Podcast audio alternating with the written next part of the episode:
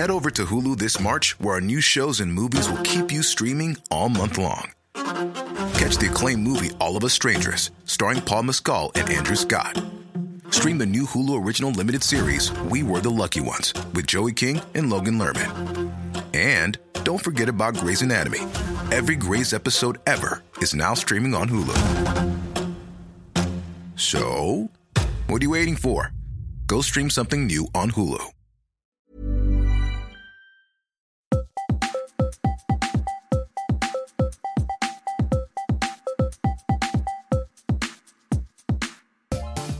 Hi, and welcome to the Podcast Hour. I'm Richard Scott.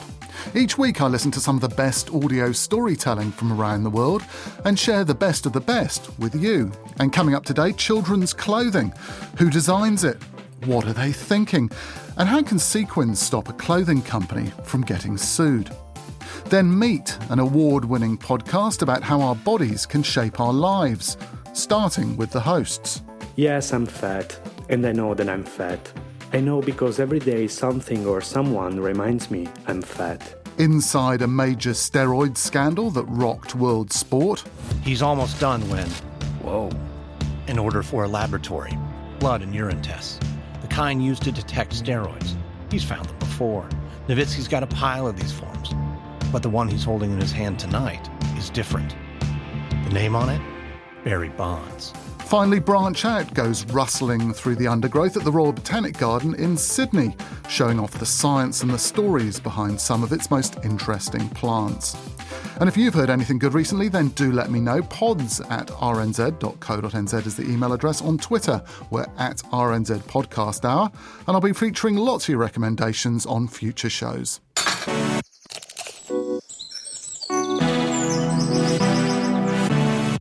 It's not always easy finding children clothes they like to wear. Could one of the problems be that all those gaudy designs and garish colours and patterns are usually the work of an adult?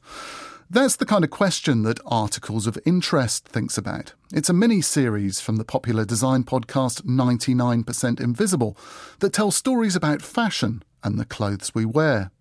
I listened to a good one recently talking about why women's clothing doesn't have more pockets. Well, back to kids' clothing and its limitations. What would it be like to be an adult who has to wear it? Well, Joe Rosenberg's four foot eight inches tall. That's 142 centimetres.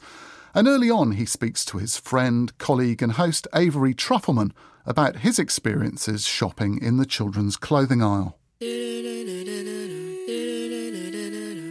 Articles of Interest, a show about what we wear. And so maybe the ideas about clothing You can attach our ideas about class. an idea of home to a piece of cloth. These are best for last. Any fool can wear clothes, but if you ain't got the attitude and style to carry it off, man, you're just a clothes horse. Clothes are records of the bodies we've lived in. Think of an old sweater you used to have that's just not your style anymore, or jeans that just aren't your size anymore. We are like snakes who shed our skins and grow new ones as we age. And it all starts in the kids department. It's not looking good. Oh, wow. Joe and I went to J. Crew together. He was pretty much ready to give up as soon as we walked in. We haven't even dove in yet. I know we haven't. Um, The kids section was one row, and everything in it was very loud. This shirt glows in the dark. This shirt glows in the dark. This shirt has many uh, tie dye bicycles on it. Um, this shirt has so many stripes that maybe it, it almost works. The color palette of the children's department tends to be really bright and way over decorated, as Joe and I debriefed in his car. the fundamental thing about shopping as a very short person having to shop for kids' clothes is that your life is just this hellscape of like ripped jeans and deliberate patches and fun slogans and crazy zippers and bold colors and prints and the idea that you're going to find just like slim jeans in a subtle hue dark wash you know like no that just doesn't happen It almost makes no sense. You'd think that we would all start as young blank canvases, dressed in shades of white and gray, slowly acquiring more and more colors, more graphics, more signifiers of who we are as we age and solidify into ourselves, until we finally retire in jeans that we've ripped and distressed and patched ourselves, paired with graphic t shirts that list all the bands we've heard and TV shows we've watched and cities we've visited throughout our lives. But no, all that decoration and phony self expression is put in a blender with birthday cake and sequins and then put in a hanger on a rack. That's the kids section. It, it's bad. It's really bad. And actually, even if I'm just alone, I'm like slightly embarrassed for myself. So, how did we get here? Where did this style we call children's clothes come from? Children's clothes haven't always been a thing. And historically, especially in the United States, childhood itself was a luxury. Because you have working children, children of parents who are not slaves but have to work, and then children who are slaves and have to work and maybe don't have a childhood much really at all. This is Erin Algio. She's the curator at the Lacis Museum of Lace and Textiles in Berkeley. Some children are always clean and some children are always precious and some are not. That's class, that's whether someone is slave or free. The children who were not considered clean or precious didn't get children's clothes. I'm sure you've seen pictures of children that are working. And they do look like little adults as they're standing in the cotton mill or boys that go down and work in the mines. Basically, poorer children were given what was around, while upper class children had the privilege of being deliberately dressed. And although fancy children were also sometimes dressed like little adults, underneath their clothes, a lot of them were wearing corsets. If your parents wanted to raise you correctly, they would put you, boys and girls, in corsets. There's this whole idea that children had to be cultivated, like a dog in a harness or a flower on a trellis. Now, the corsets were not as intense as older women wore, but yes, boys and girls were, it was considered for posture and so forth that you would be in a corset. And although it happened slowly, the demise of the child corset is thanks to philosophers like Jean Jacques Rousseau our concept of childhood that we have now was really formed in the 18th century. In 1762, Rousseau wrote Hold childhood in reverence, and do not be in any hurry to judge it for good or for ill. Give nature time to work before you take over her business, lest you interfere with her dealings.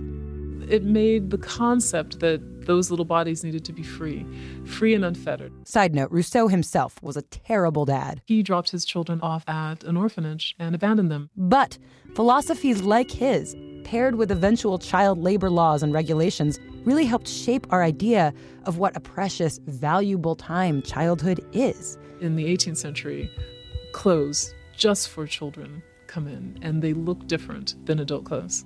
In these clothes, children are dressed up for the occasion of their youth. This amazing time free from cares, separate from the rest of their lives. They were designed for ease of movement. When we look at them today, we can't believe anyone could move in them. They may have been easier to move in than a corset, but these clothes were still really formal, like embroidered dresses for girls and boxy little suits for boys. But it just looks like a little suit, I guess. Adorable. Yeah, no, it is. It is adorable, actually. So children are wearing these adorable mini me get ups. It's almost like a parody of adulthood. Stuff meant to look like adult clothes that adults would never actually wear, which is what we see now in the kids department. And it has everything to do with our evolving concepts of childhood and how much freedom and protection we think children ought to have. Because although their corsets are long gone, children are still bound by legal requirements. What what is this thing you gave me? this is from the NRA. No, not that NRA. The National Retail Association of Australia. My friend Morgan is not Australian. She is a technical designer for a big children's clothing company. She'd rather not say which one. One of the major children's clothing retailers in the United States.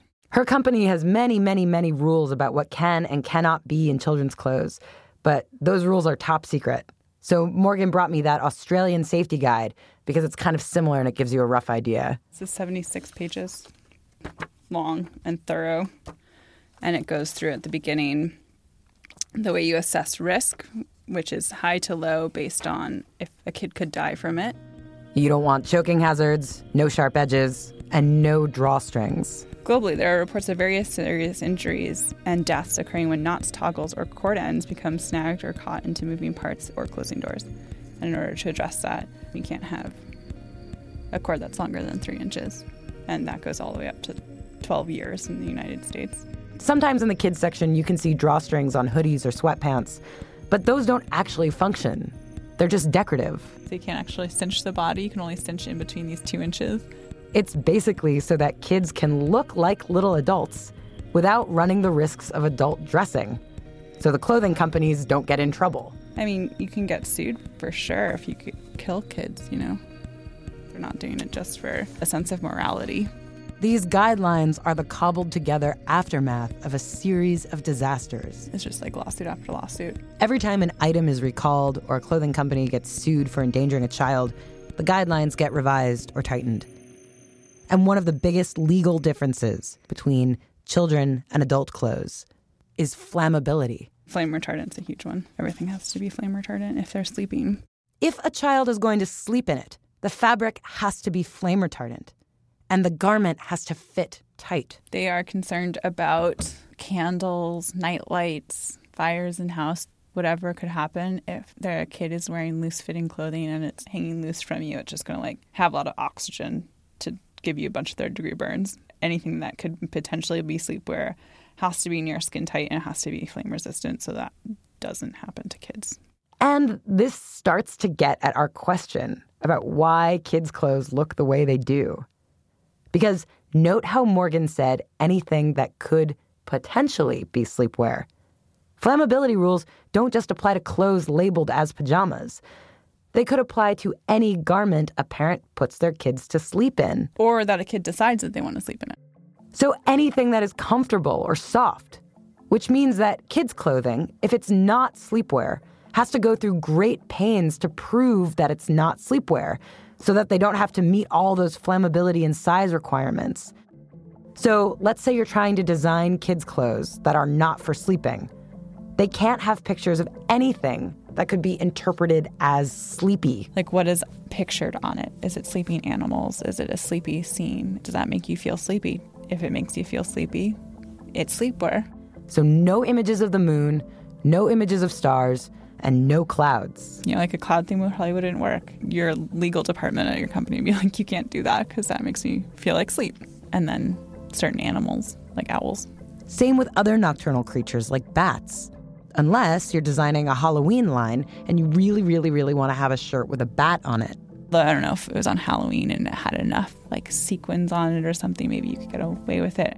Sequins are a good way to show a garment is not for sleeping. Same with glitter and action graphics and bright colors and ornamental pockets. You could bring it enough out of sleepwear that a kid would never want to sleep on it, so make it uncomfortable or make it a jacket or something like that. It's decoration as a form of protection, defending kids from fire and also protecting the companies from liability. Sometimes behind the glitter and garishness is a legal subtext. Articles of interest from 99% Invisible, created and presented by Avery Trufelman.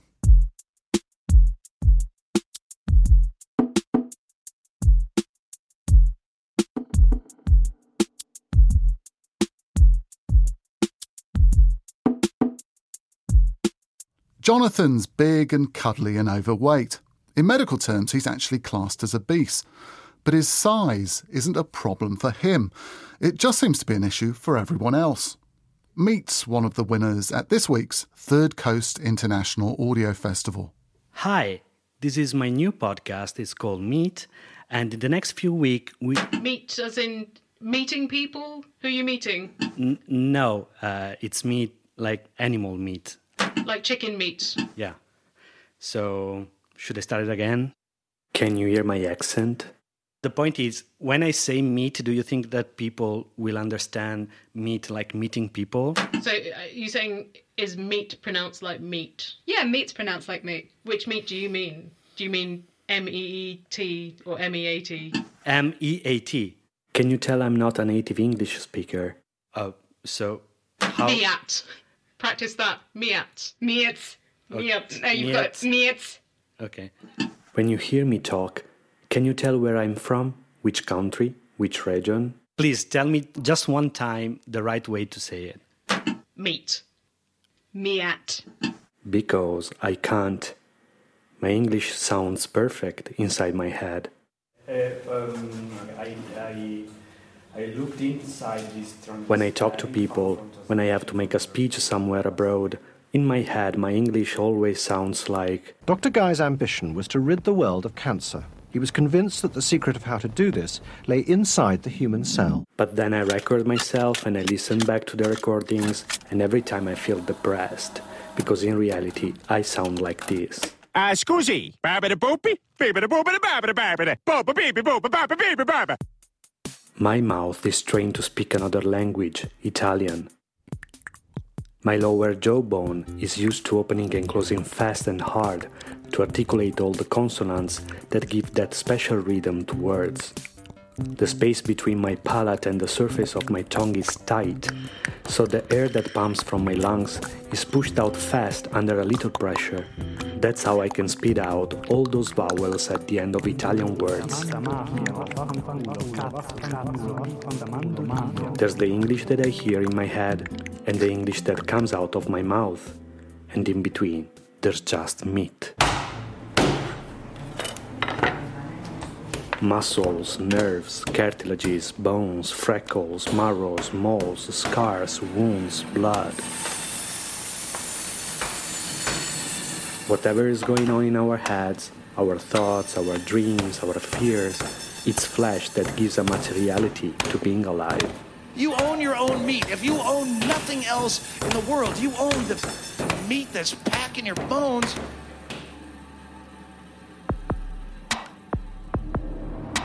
That's what this podcast is all about the cage of flesh that we call body, that keeps us alive and sometimes keeps us from living in the way we'd like.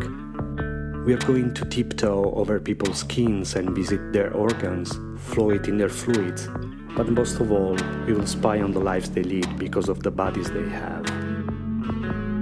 We will take a look to others' people's bodies in upcoming shows but as we are going to get naked, it seems only fair to start in this first episode with mine.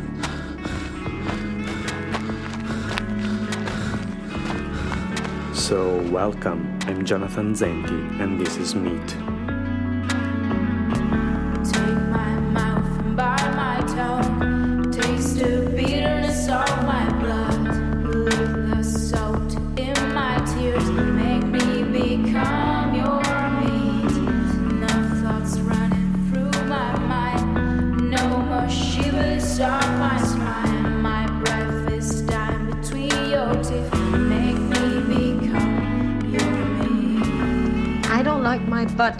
Because it has a double ring right at the bottom curve and also it looks more square than round from the side due to gravity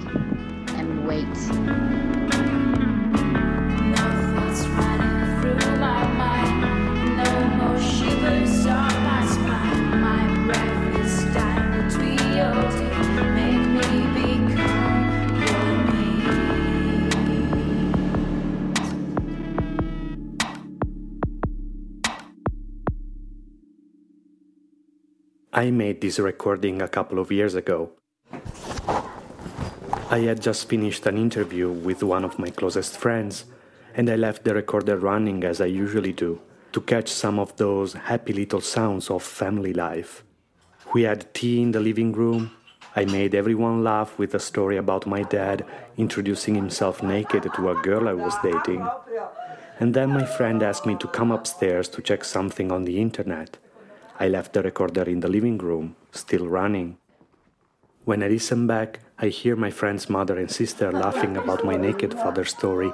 Her mother says, Que simpatico, he is so funny. And then she whispers, You should diet though, because it's too big for the staircase. and then they laugh. Yes, I'm fat, and I know that I'm fat. I know because every day something or someone reminds me I'm fat. Like when I walk around the subway in Rome, always so crowded, so full of people, and the squeezed man next to me looks at me and I know he's thinking, we are all gonna die now. Or when I get on the train and I sit down next to someone and the person snorts, stands up, and goes looking for another seat. Or like that evening, a date took me to her friend's place for dinner, and I heard the host whisper in his wife's ear, Oh my god, we are run out of food for the other guests now. And they laughed. Or that crazy time I booked a room on Airbnb and the host made me do a test to see if I could fit into her fancy shower because she was worried I might break the glass walls. Or that afternoon I was chilling out in a park, laying on a blanket with one of my friends, and she asked if she could record me talking about the first time I ate a lot. Blap, blap, blap. Okay, you start over. It was my first trip in Sicily. I've landed very late in the evening because the flight was in late. And I remember that I arrived at their home. There was a big bowl full of tomato sauce. And I was thinking like, how am I supposed to eat it? There is any bread or nothing. And I put the fork inside. And inside that tomato sauce bowl there was 10 meters sausages. Okay, that's the first time that I've ever eaten in my life, and I remember it like every taste in every angle of my tongue. Sausages in the sauce. Yeah. Or when my late grandmother introduced me to some relatives saying, This is my nephew, the fat one. Or when the tiny daughter of a friend shouted at me, Sei grasso perché hai mangiato troppi biscotti? Are you fatty because you eat too many biscuits? Want me to carry on? I can do this for hours. I was already overweight by the time I was about 17, and in 18 years since, I never really got why people are always reminding me that I'm fat, always pushing me to lose weight, always congratulating me when they think I've lost a couple of pounds. Also, I don't really know where the line is that divides normal people from fat people. The turning point when you look at yourself and say, I'm fat. The World Health Organization suggests you take the BMI test. You can easily do it online. You enter your weight and height, and it says, Your BMI is 44.8, indicating your weight is in the obese category for adults of your height. Obese. What a scary word. I'm sure by now you are picturing me as one of those slobs you see on the TV shows, larger than the couch they sit on, always falling over their own feet the type who needs a car to transport his tummy when he goes shopping for another bag of junk food. But I'm not that kind of obese man, not at all. I'm just fat. I can fasten my seatbelt on an airplane, I can walk, I can stand up, I can sit down, I can touch my nose with my finger. How can I see my weight as a problem when it's never been a problem for me? Once I went for a complete checkup to see how these 18 years of obesity have affected my body. Blood, heart, liver, and nothing. I'm perfect. My heart is strong and my blood is normal. Just a little high in HDL, the good cholesterol that prevents heart attacks.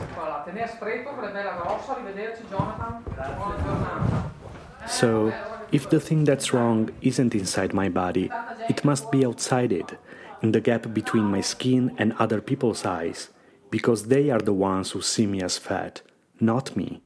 Jonathan Zenti, who's an independent radio producer based in Rome, and some of episode one of Meat. And that's one of the winners at the Third Coast International Audio Festival that's going on in Chicago at the moment. Jonathan's got eight episodes on the go at the moment, and he'll be releasing them as soon as they're ready. Next one out in a couple of weeks. And you can find a list of Jonathan's listening recommendations too on our webpage now uh, at rnz.co.nz forward slash podcast hour.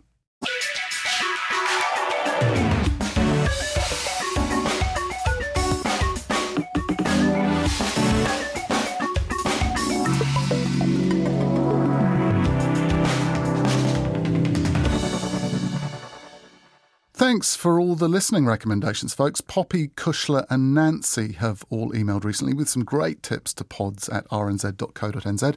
Annie suggested a lovely Australian podcast called Dispatch to a Friend, and that'll be on the show in the next week or two. So next time you hear something good, do let me know. Also, a few weeks back, you might have heard me playing a BBC story all about coincidences. It features Professor Sir David Spiegelhalter. He's a statistics whiz from the University of Cambridge who collects stories all about about coincidences and is really good at working out how likely they are to happen.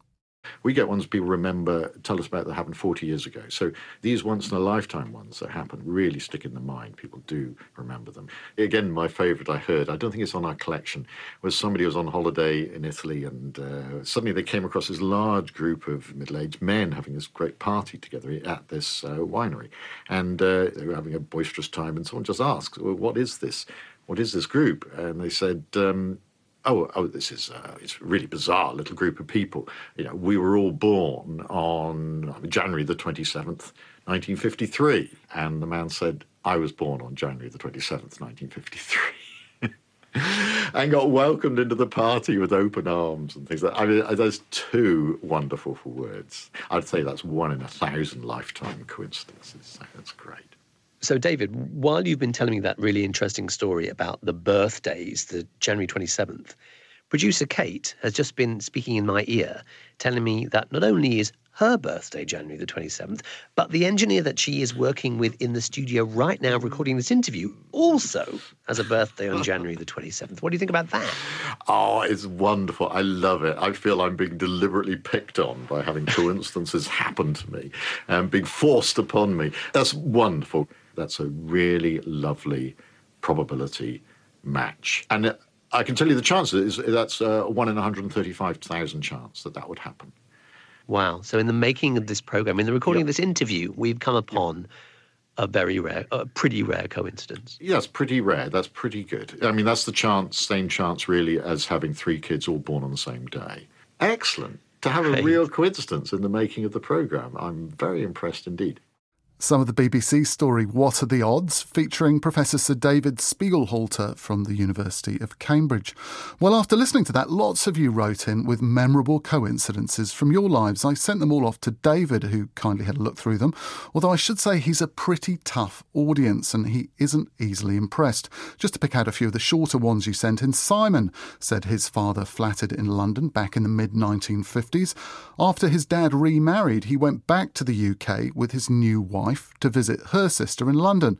As Simon writes, familiar suburb, familiar street, familiar flat. Yep, same house as he'd been in 40 years earlier. David thought that one was great.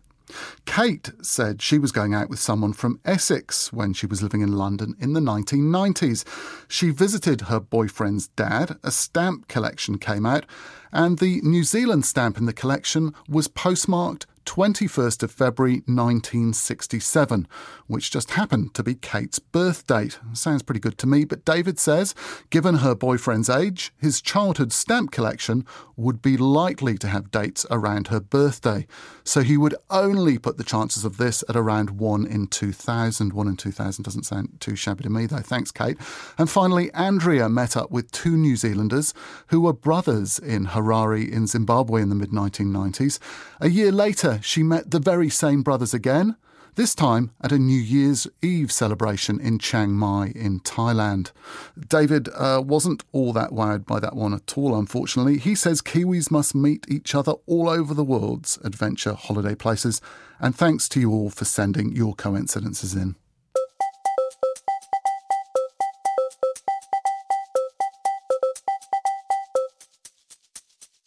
Back in the early 2000s, a steroid scandal rocked world sport. Famous athletes, including the baseball player Barry Bonds and the track star and Olympics gold medalist Marion Jones, got caught taking performance enhancing drugs. These drugs were supplied to them by Balco, a San Francisco business offering its clients a smorgasbord of substances that wouldn't show up in testing. American Scandal tells the story of Balco, its boss Victor Conte, and how he and his clients were brought to justice. And it brings it all to life by using sound in a way that could be borrowed from the movies.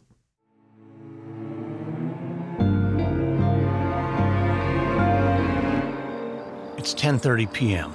on a cool Monday night in May of 2003.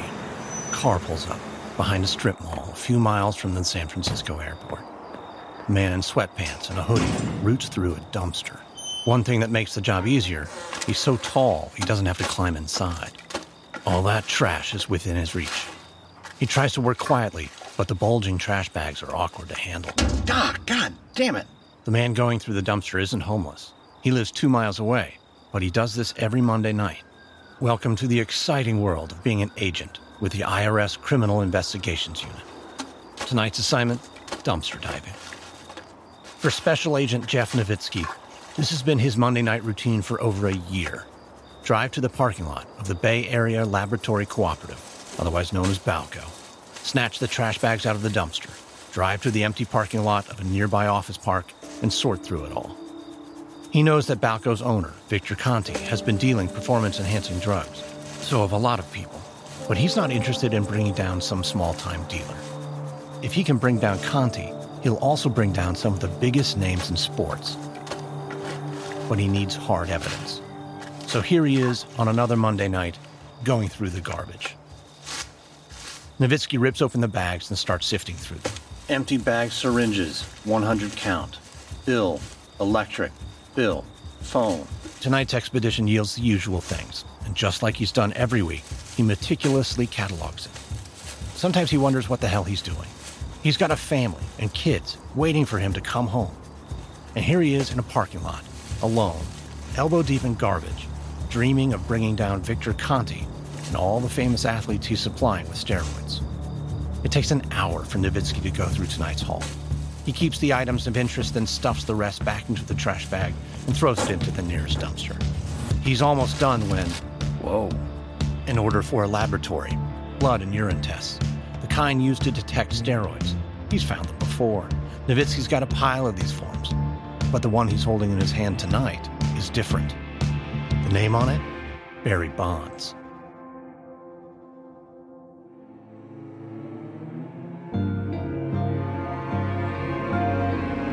From Wondery, I'm Lindsey Graham, and this is American Scandal.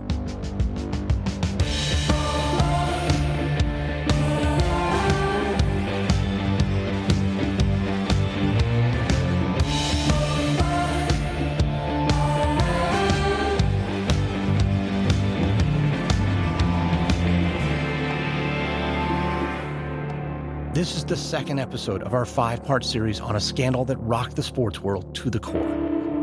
In our last episode, a self taught scientist named Victor Conte founded a supplement company called Balco, offering up specially designed programs to athletes trying to enhance their performance.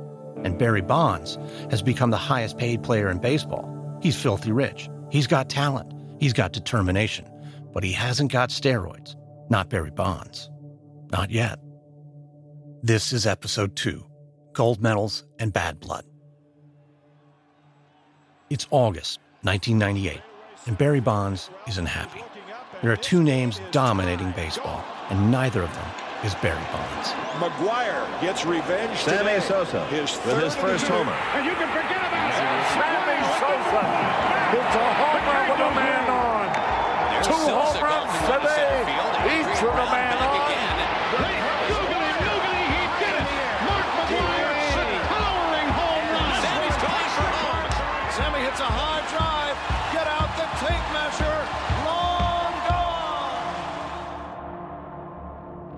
One of the greatest rivalries in the history of baseball is playing out without him. Roger Maris's record of 61 home runs in a season has stood for 36 years. Now, Sammy Sosa and Mark McGwire are within swinging distance of breaking it. Bonds is fed up, watching what he considers inferior players bask in the spotlight. He is convinced that McGwire is using steroids to help his performance, and he thinks McGwire's corn fed, all American looks earn him a pass that he, as a black man, would never be afforded. Even when Bonds hits a career milestone with 400 home runs and 400 bases stolen, it's barely news. The Marlins pitcher who threw the ball says, I had no idea. I guess it must have been a pretty big home run for him. And that about sums it up. As each week goes by, Bonds gets more and more angry. On September 8th, McGwire blows past Maris's record with home run number 62. Bonds isn't cheering. In October, Sports Illustrated makes Mark McGwire their cover story with the headline, What a Season! Bonds isn't subscribing. In January of 1999, McGwire's 70th home run baseball sells at auction for $3 million, the most ever paid for a sports artifact. Bonds has had enough. Bonds doubles down on his workouts, but he still isn't getting the results he wants. He wants to be bigger, stronger, faster, but he's hit a wall. Then he reconnects with a childhood friend from his Little League days. Greg Anderson is a trainer at World Gym in Burlingame, just down the road from Balco. World Gym is known as a place where serious bodybuilders train. It's also known as a place where you can buy steroids, and Greg Anderson is the man to see. Bonds already has a team of trainers, the best of the best, but Bonds needs a little something more, and Greg Anderson has it. Anderson is a highly regarded trainer. In fact, he markets himself as the weight guru. Yes, he supplies Bonds with steroids, but an athlete doesn't just pop a pill and bulk up. Performance enhancing drugs build muscle and speed recovery time, but the athlete still has to work out. So Anderson creates a customized routine for Bonds. It's brutal.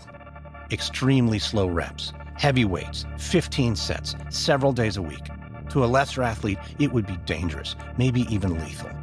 But Bonds is up to the challenge. He has a goal. He's going to prove he's a better player than McGwire, no matter what it takes.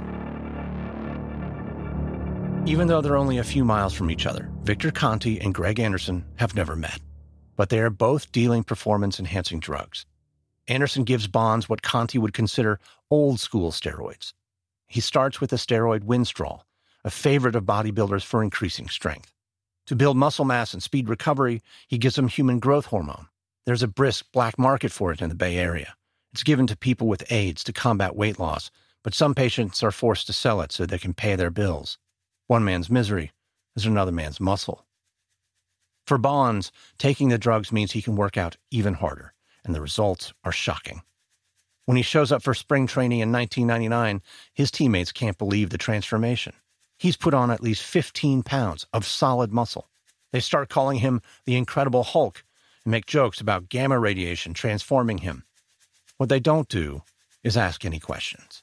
When it comes to using performance enhancing drugs, the Ball Club follows the same rules made famous by a movie that came out that same year. The first rule of Fight Club is you do not talk about Fight Club. The second rule of Fight Club is you do not talk about Fight Club. Bonds kicks ass, and that's what matters. Greg Anderson now has him on nandrolone and human growth hormone. In the 2000 season, he hits 49 home runs, a career high. The only player ahead of him is Sammy Sosa with 50. It's an astonishing performance for a 36 year old. Most players at that age are sliding toward retirement. Bonds is ramping up to the best season of his career.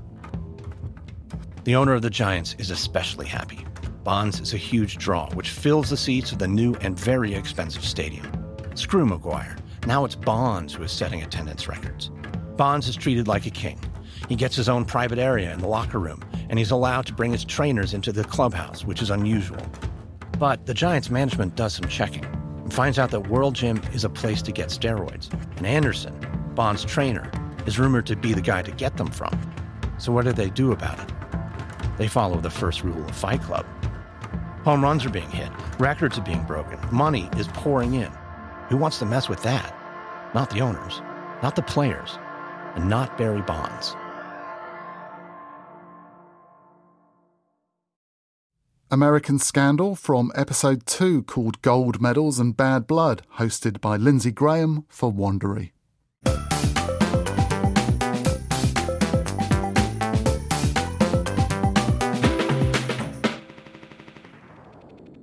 Sydney's Royal Botanic Garden is Australia's oldest scientific institution. If you've ever been there, you also know it's got amazing views across Sydney Harbour to the Opera House. Its podcast Branch Out shows off the science and the stories behind some of the most interesting plants in its collection. And with nature right there on its doorstep, it's great to hear so many of the interviews recorded out there looking at stuff, allowing scientists to get a little bit more animated than they might do stuck in the studio or in a lab. Trevor Wilson and New Zealander Matt Renner are botanical buddies who spend weeks at a time together on the road trying to discover new plants.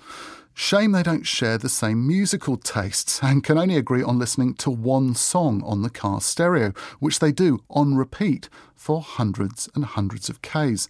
The song's City of New Orleans by Arlo Guthrie, just in case you're wondering. That's just one of the facts that emerges as they discuss a brand new plant they discovered in a very unlikely place.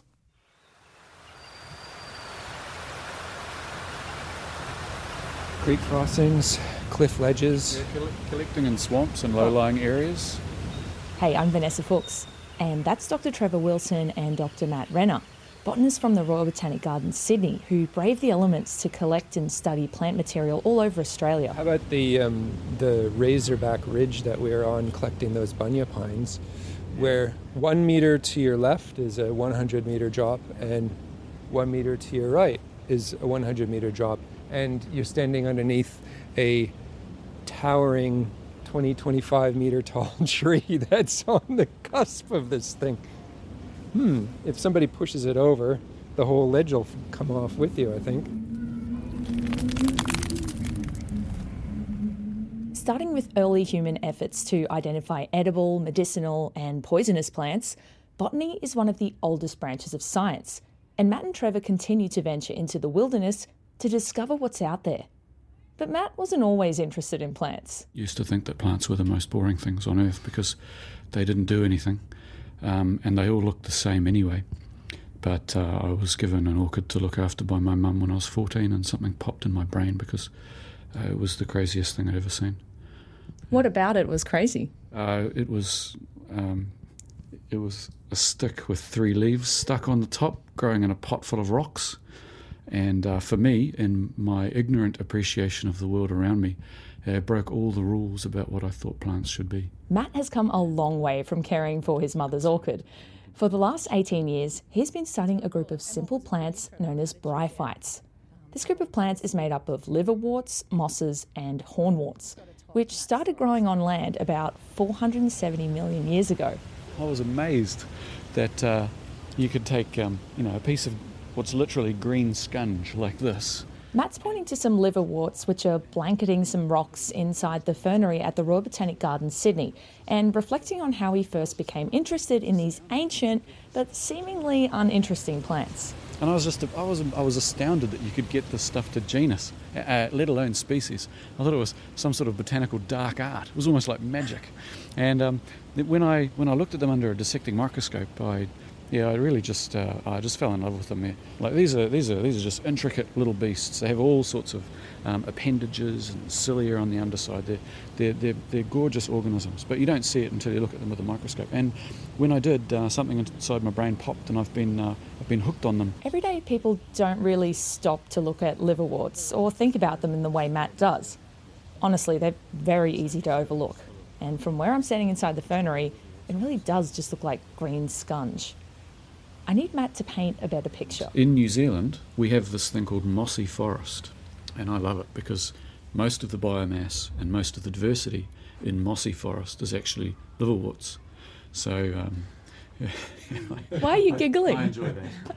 Oh, I love correcting people. Um, so oh. I'm like, really, it's not it's not mossy forest. It's liverworty forest. So the tops of many Pacific islands covered in liverworty forests. Uh, PNG all across the Indonesian archipelago. Uh, really high diversity um, of liverworts in those forests. We actually have these tiny, humble plants to thank for causing such a major rise in the oxygen content of Earth's atmosphere, paving the way for our very existence. They also gave rise to the more complex plants like trees, flowers, grasses, and vines, known as vascular plants, which is Trevor's domain, in particular, Plectranthus. Plectranthus is this little herbaceous, succulent almost, uh, mint plant that grows all up and down Australia and across the tropics, all the way to Africa. And we don't really know much about it in Australia. Despite studying very different plants, Trevor and Matt make an awesome team. In 2014, they went on a field trip to Jardine River National Park in far north Queensland, the very tip, to look for Plectranthus. In northern Queensland and the Cape York, where we where we aimed to go, has a really high diversity of of Plectranthus species, or so it's thought. So we decided to go around all the rocky outcrops uh, wherever we could get to and see what was there. I thought, looking at a looking at a map up at the Jardine River, I said, "Hey, Matt, this has got a bit of some rocks in the area." So I thought, "Oh, this is a great place for Plectranthus." Did and you find any? No, but the story has a good point to it. Yes, it does. So Matt's come along to a seasonally dry, monsoonal, low-lying area, not a swirling, misty mountain in the wet tropics where bryophytes thrive. He's not prepared to find anything of interest to him, but something caught his eye. Uh, colour was the first thing that caught my eye.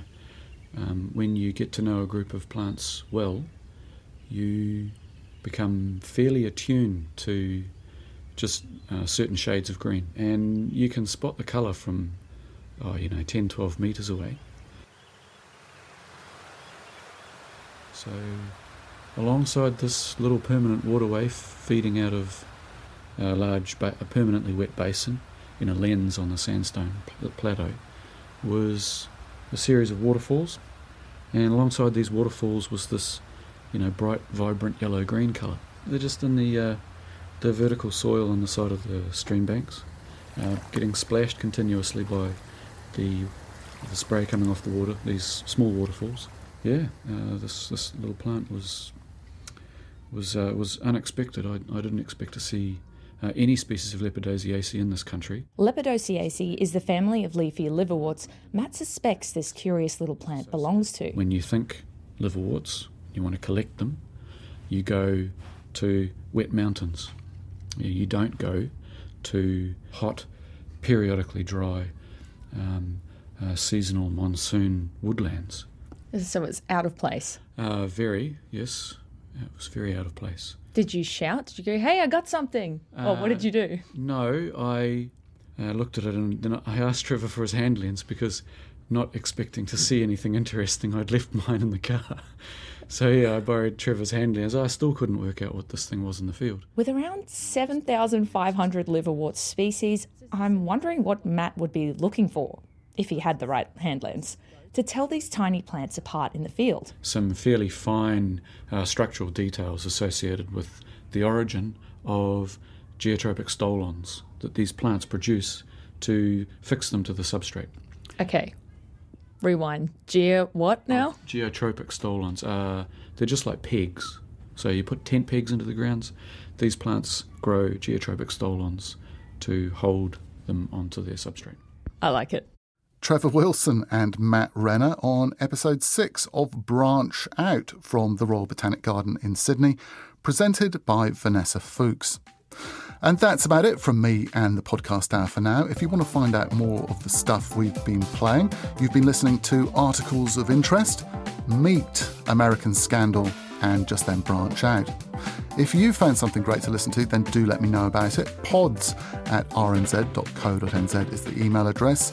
At RNZ Podcast Hour is the Twitter handle, and I'll share as many of your recommendations as I can on future shows. In the meantime, from me, Richard Scott, enjoy the rest of your weekend and happy listening. I'll be back next week with some more top podcasts to keep your ears happy. See you.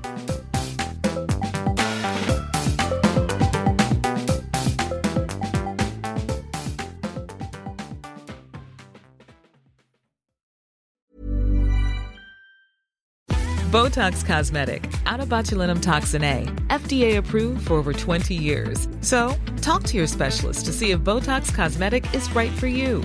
For full prescribing information, including boxed warning, visit BotoxCosmetic.com or call 877-351-0300. Remember to ask for Botox Cosmetic by name. To see for yourself and learn more, visit BotoxCosmetic.com. That's BotoxCosmetic.com.